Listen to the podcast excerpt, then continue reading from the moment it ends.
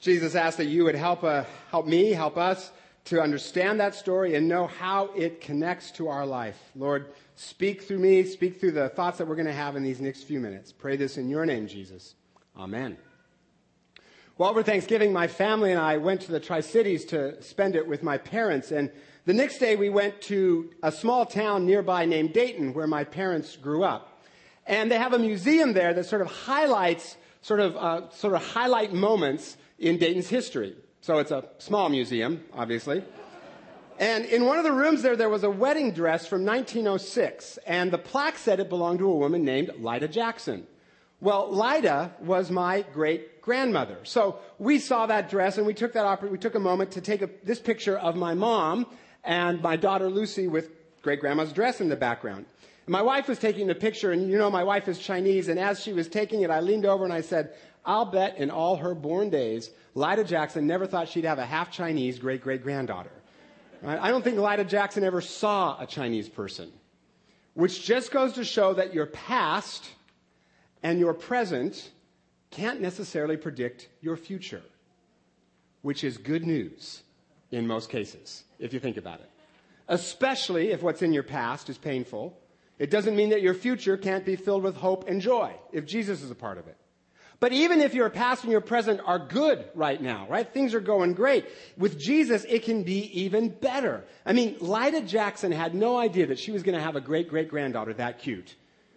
I mean, I'm sure, I mean, I, I was pretty darn cute, you know, and I'm sure that when she saw me, she thought, I can die now. I've seen cute, right?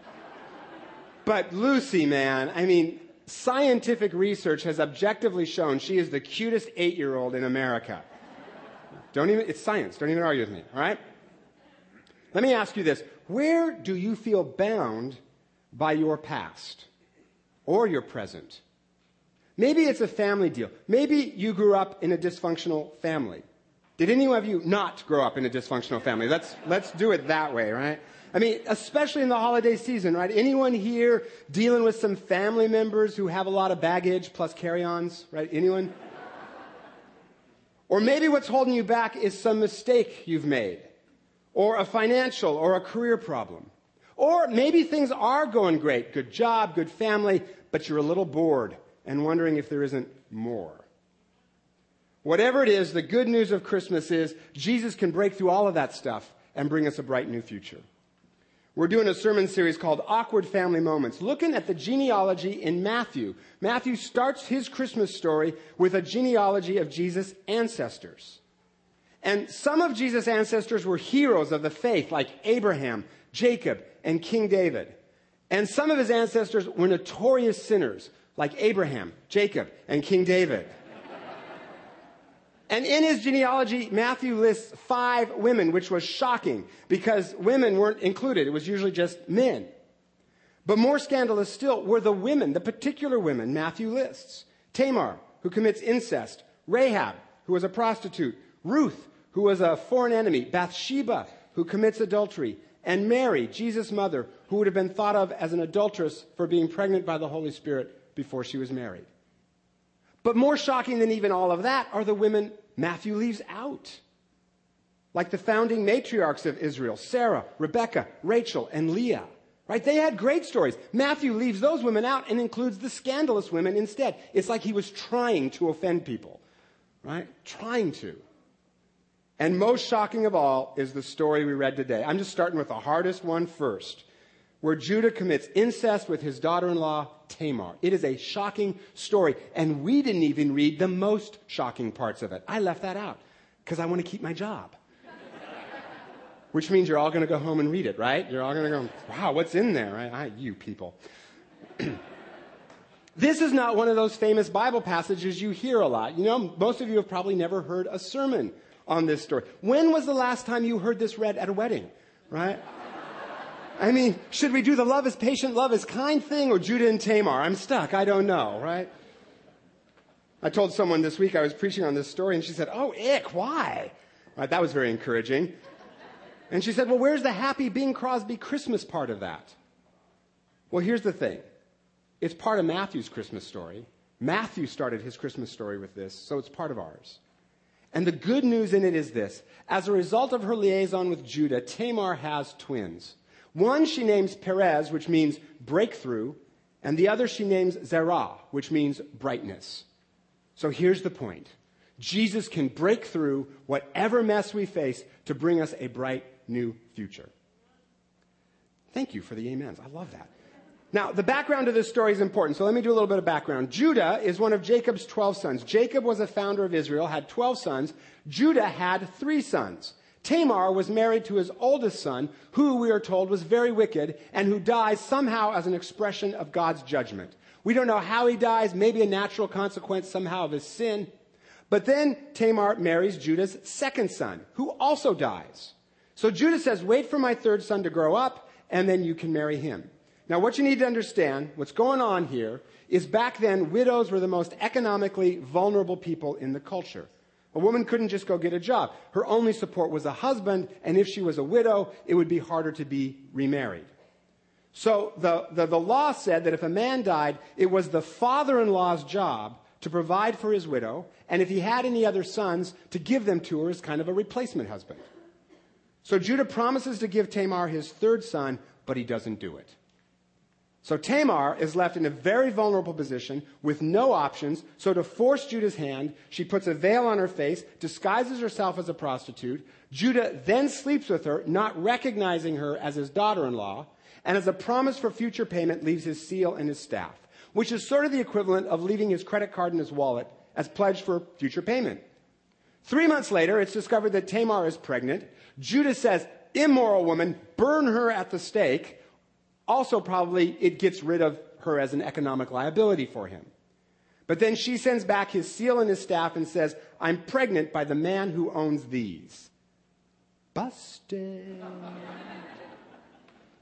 so then Judah says, She is more righteous than I, which isn't saying much. That's a low bar, right? Since I wouldn't give her to my son, and he did not sleep with her again. The word of the Lord. Thanks be to God. Stand for our final song. Holy cow. You think your family has problems. This is so messed up. But here's the hope. We see God's grace breaking through this thing in all kinds of ways that I'm going to get to. The Bible doesn't condone what they do, did. It was sin, but we see God redeeming it. For starters, Judah repents and becomes a changed man. We'll see that in a minute. But then Judah and Tamar become ancestors of Jesus. This is Matthew's point. Jesus is from these people, the tribe of Judah. Israel was divided into 12 tribes named after Jacob's 12 sons. Jesus is from the tribe of Judah. The book of Revelation calls Jesus the lion of the tribe of Judah. And if you know the story about the tribe of Judah, you know that's an oxymoron, sort of like jumbo shrimp or California culture, right? Because lion symbolizes power and strength and dignity. But the tribe of Judah symbolizes all the opposite. For starters, it was started by the most sinful of Jacob's 12 sons, Judah, as we've just seen. But then not only that, as their history goes on, the tribe of Judah kind of turns out to be a loser tribe. I mean, in the Bible, they are conquered over and over by the Egyptians, the Babylonians, the Greeks, the Romans. Everybody conquers them. They were the mariners of the Middle East.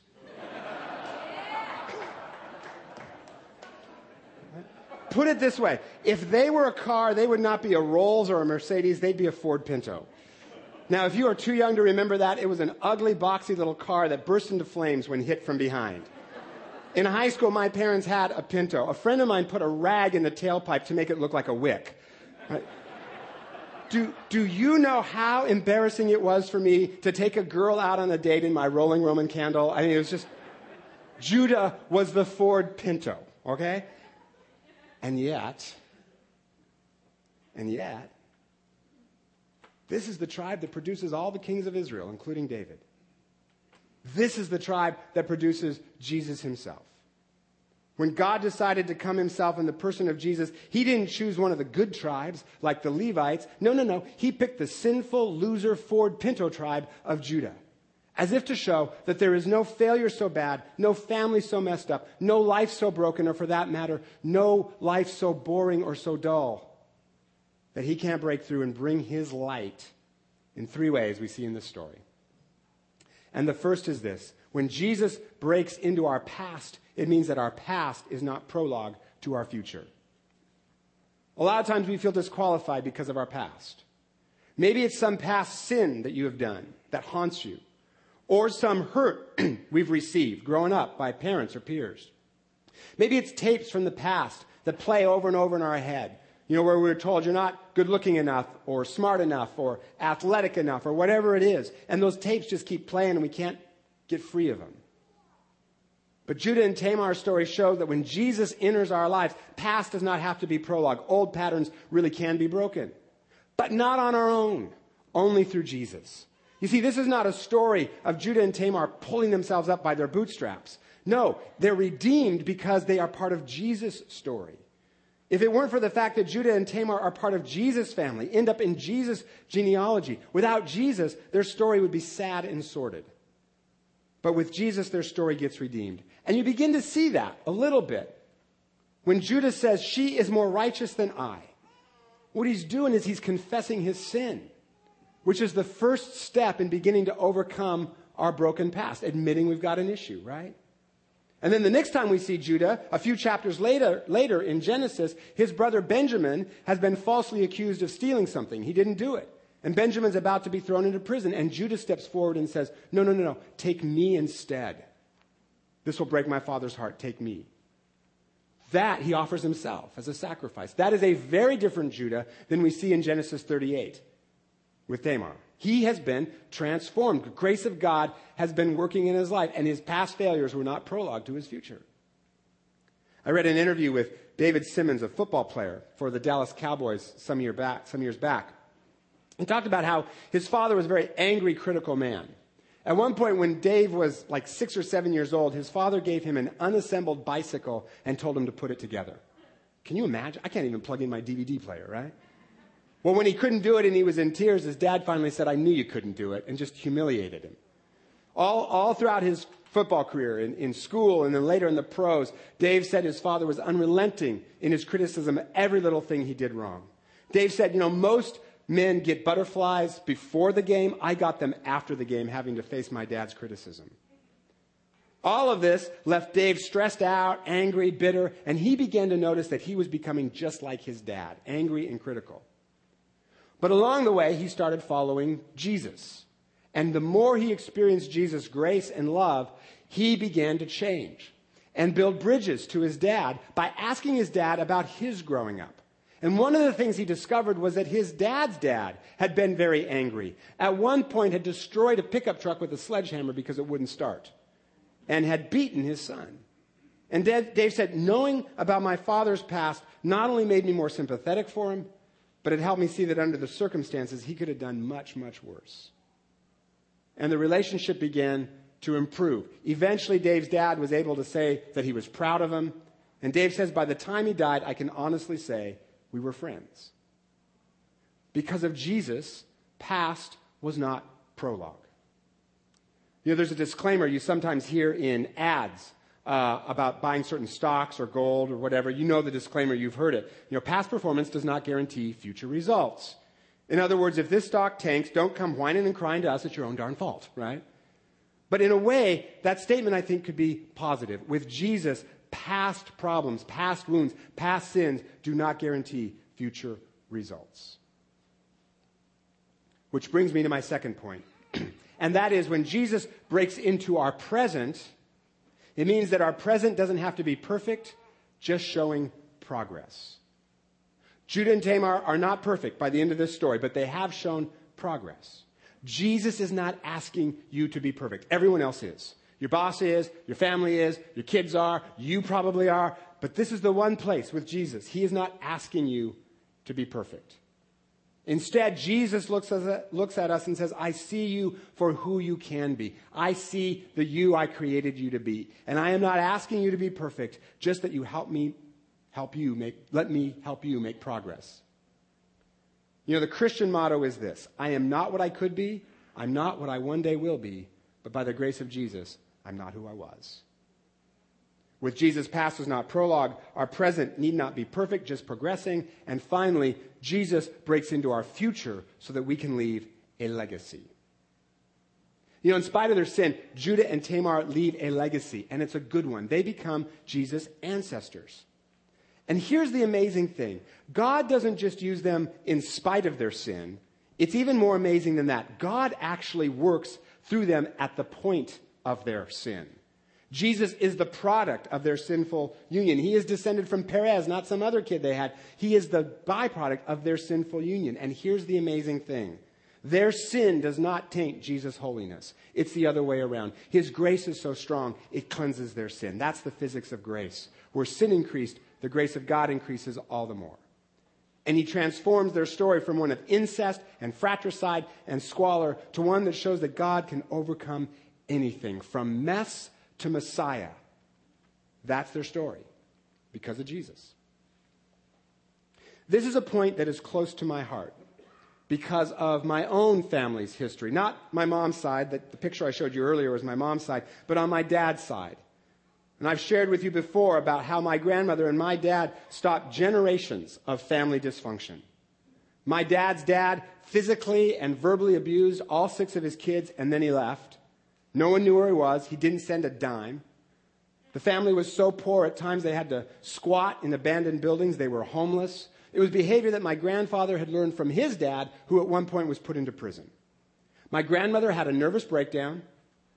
But then she pulled herself together and decided that all six of her kids were going to go to college. Now, that was a bold move for a very poor woman with six kids at the end of the Depression whose family had never gone to college. No one had ever gone to college. But she decided all six were going to go to college. She didn't know how, but she was going to get them there, and she got her done. All six of the kids went to college. Some of them went on to get graduate degrees. And then as you go to the next generation, my generation, I mean, out of her 17 grandchildren, of whom I am the favorite, so you know that, there are degrees and titles and more about penguins than you ever want to know. And she told me many times the source of her hope and strength was Jesus. And my dad, raised under the worst of circumstances, decided that though Dudley men had been behaving badly forever, he would be the dam that would hold back generations of Dudley dysfunction. And he did. And my dad will tell you that a, the source of his strength and hope and inspiration was Jesus. Past was not prologue to our future. My dad and my grandmother were not perfect. They made mistakes, but they also made progress. And they left a legacy that is deep within me. I mean, this is what it means to be a Dudley, right? This is part of our story. This is what it means. We're a mess. We're, we're Redneck Hicks from the sticks of Eastern Washington. We are a country western song and proud of it, right? But when Jesus enters a mess, he can turn it around. That's the legacy that they left me. And not just me, but all of my grandmother's 17 grandchildren, of which I am the favorite. God used that mess as a fulcrum to bring his redemption. And it's because it was so messy that to me it's so beautiful. So, what legacy are you leaving to your kids? Whether they're children or whether they're adults? Are you passing down more to them than the family inheritance and some money? What values are you passing down to them? Do you have a family mission statement that your kids help you write, whether they're 50 or 5 years old? Do they know what it means to be a Smith or a Jones or a Brown or a Gewürztraminer or whatever your last name is? And yes, I know that's a wine, but it seems to fit just by the looks of some of you. What's your legacy? And not just to your kids, but your friends, your coworkers, your neighbors, your church. There's a man I know in California, very successful guy, he's got C's and O's in his job title, all that stuff, but was also an alcoholic and had a terrible marriage, lots of fighting or worse, cold indifference, and he'd had some affairs. And, you know, it was behavior, all behavior he'd seen in his own dad. But then one day, his, his pastor at church preached a sermon that convicted him. Didn't make him feel guilty. Guilt is of the devil. Guilt is when you think, oh, I'm slime. Conviction is different. Conviction is when the Holy Spirit moves us to think, how did I become the kind of person who's doing what I don't want to do? Right? Felt conviction, and, and, and he realized that his behavior was destructive not only to himself, but his wife, and especially his teenage sons, who were lear- learning a very cheap version of manhood from him. So he decided to go to Alcoholics Anonymous. But the only group he could find was in the industrial section of the city that he lived in in California. And he walked into this, the group, this corporate executive with C's and O's in his job title and all that stuff, and he looks at the group, and it was nothing but a bunch of homeless men sitting around in a circle. And he said it's the first time he felt the presence of Jesus. And this thought, you know, he looked at, he looked at this group of men, and he, homeless men, and he thinks to himself, I'm not one of these men. But then he felt the presence of Jesus, and the thought popped into his head that said, Oh, yes, you are. So he sat down, and when it became his turn, he said, My name is so and so, and I'm an alcoholic, and I'm an adulterer, but I don't want to be. Well, that began a several years journey for him of change. He quit drinking eventually. He began looking for ways to serve his wife, help his wife become everything she was meant to be in Christ. And then over the next two years, their marriage gradually improved. There was more laughter, more intimacy. They, they loved each other again. Not only that, they liked each other. Plus, he began to experience Jesus more. He said at first it's like a muscle. If you know, you, you, you, he didn't feel anything, but it's like a muscle. If, if you exercise it, it actually gets stronger and bigger. He said he's now begins to, he senses Jesus' presence around him. He says it's kind of exciting to think that God, you know, is with me, talking to me. And he also began to invest more in his teenage sons. First, they didn't want to have anything to do with him. The relationship was so broken, but eventually they warmed up to him. And now they look up to him as a role model, not because he's been the perfect dad and husband, he hasn't been but because of how he let Jesus into his failures so that they could be redeemed. And then he did one more thing. He began to mentor some younger business guys he knew so that they would not make the same mistakes that he made. And he says that doing that is actually more exciting to him than the business deals he's done because he feels like he's making a difference. He's part of changing lives. Because of Jesus' past was not prologue, He's not perfect, but he's progressing and he's leaving a legacy to his sons about how to be a man, but also to those younger businessmen whose lives and families will be different for generations because of him. And even if he hadn't had the alcoholism and the affairs, if his life had been going great, it would be going even better now because he's about something bigger. He's about God's rescue mission to God's people. That's what Jesus can do with your past, your present, and your future legacy if you let him in. And even if life is good, he can make it better. And if you haven't let him in, I'd encourage you to do that. You just have to say, Jesus, come in, be my leader, be my forgiver. And if you do know him, follow him. Do what he says to do. Because if he can transform even Tamar and Judah's story, he can transform yours. That is, that is why Matthew starts his Christmas story with this genealogy. Because what he's trying to say is that when God chose to break into our world himself in the person of Jesus and bring his bright new future, he made it as hard on himself as he possibly could. Right? I mean, the degree of difficulty on this baby is a full on 10. He didn't choose some righteous, perfect, holy family, you know, like yours or mine. No, no, no. He chose this messed up, wrecked, ruined, dysfunctional family that would make even Jerry Springer blush, right? As if God was saying, I can bring redemption with my eyes shut and both hands tied behind my back.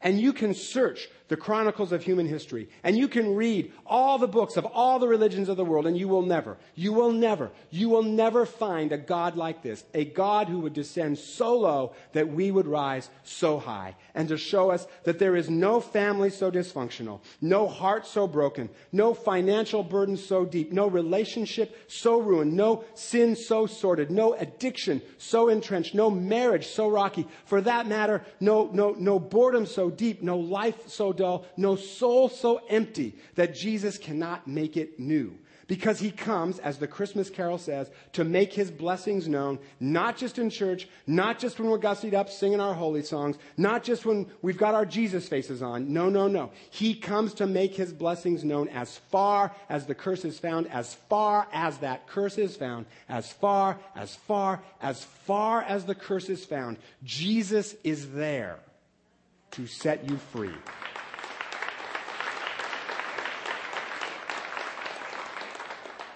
And if you want to know how different our God is than every other God, communion is a great reminder. That our God did not stay up there like every other God does. He came all the way down, as far as the curse is found. How far is that curse found? All the way down to a cross, all the way down to death. No God would go that low to bring his people that high. It's never done, never been done before. Only Jesus, only Jesus. And communion is a reminder. Even the ordinariness of this bread and this juice shows that, that God, our God, is the kind of God who descends into the mess of our lives to redeem it and bring us out of the pit. And this is a moment before you have a busy week as you come to communion. This is just a moment for you and Jesus to do a little bit of business. Just to listen to the music, sing if you want to. Encourage you, there'll be prayer ministers around the room if you want prayer for any reason. You can go to one of them if you've got a burden you want prayer for, if, you, if, if, if, if, there's a, a joy you want to celebrate, if you just want more of Jesus. There'll be prayer ministers around during the communion time. This is just some time set aside for you to connect to Jesus before you roll into another busy week. Jesus, thank you so much that you came all the way from heaven to earth to redeem us and pull our lives from the pit. And Lord, in these next few minutes, as we come to communion, as we receive prayer, as we hear the music, as we sing, ask that you would meet us, that this would not just be a ritual, but we believe you're here, and by faith we can encounter you. Thank you for this great gift. And we pray this in your name, Jesus. Amen.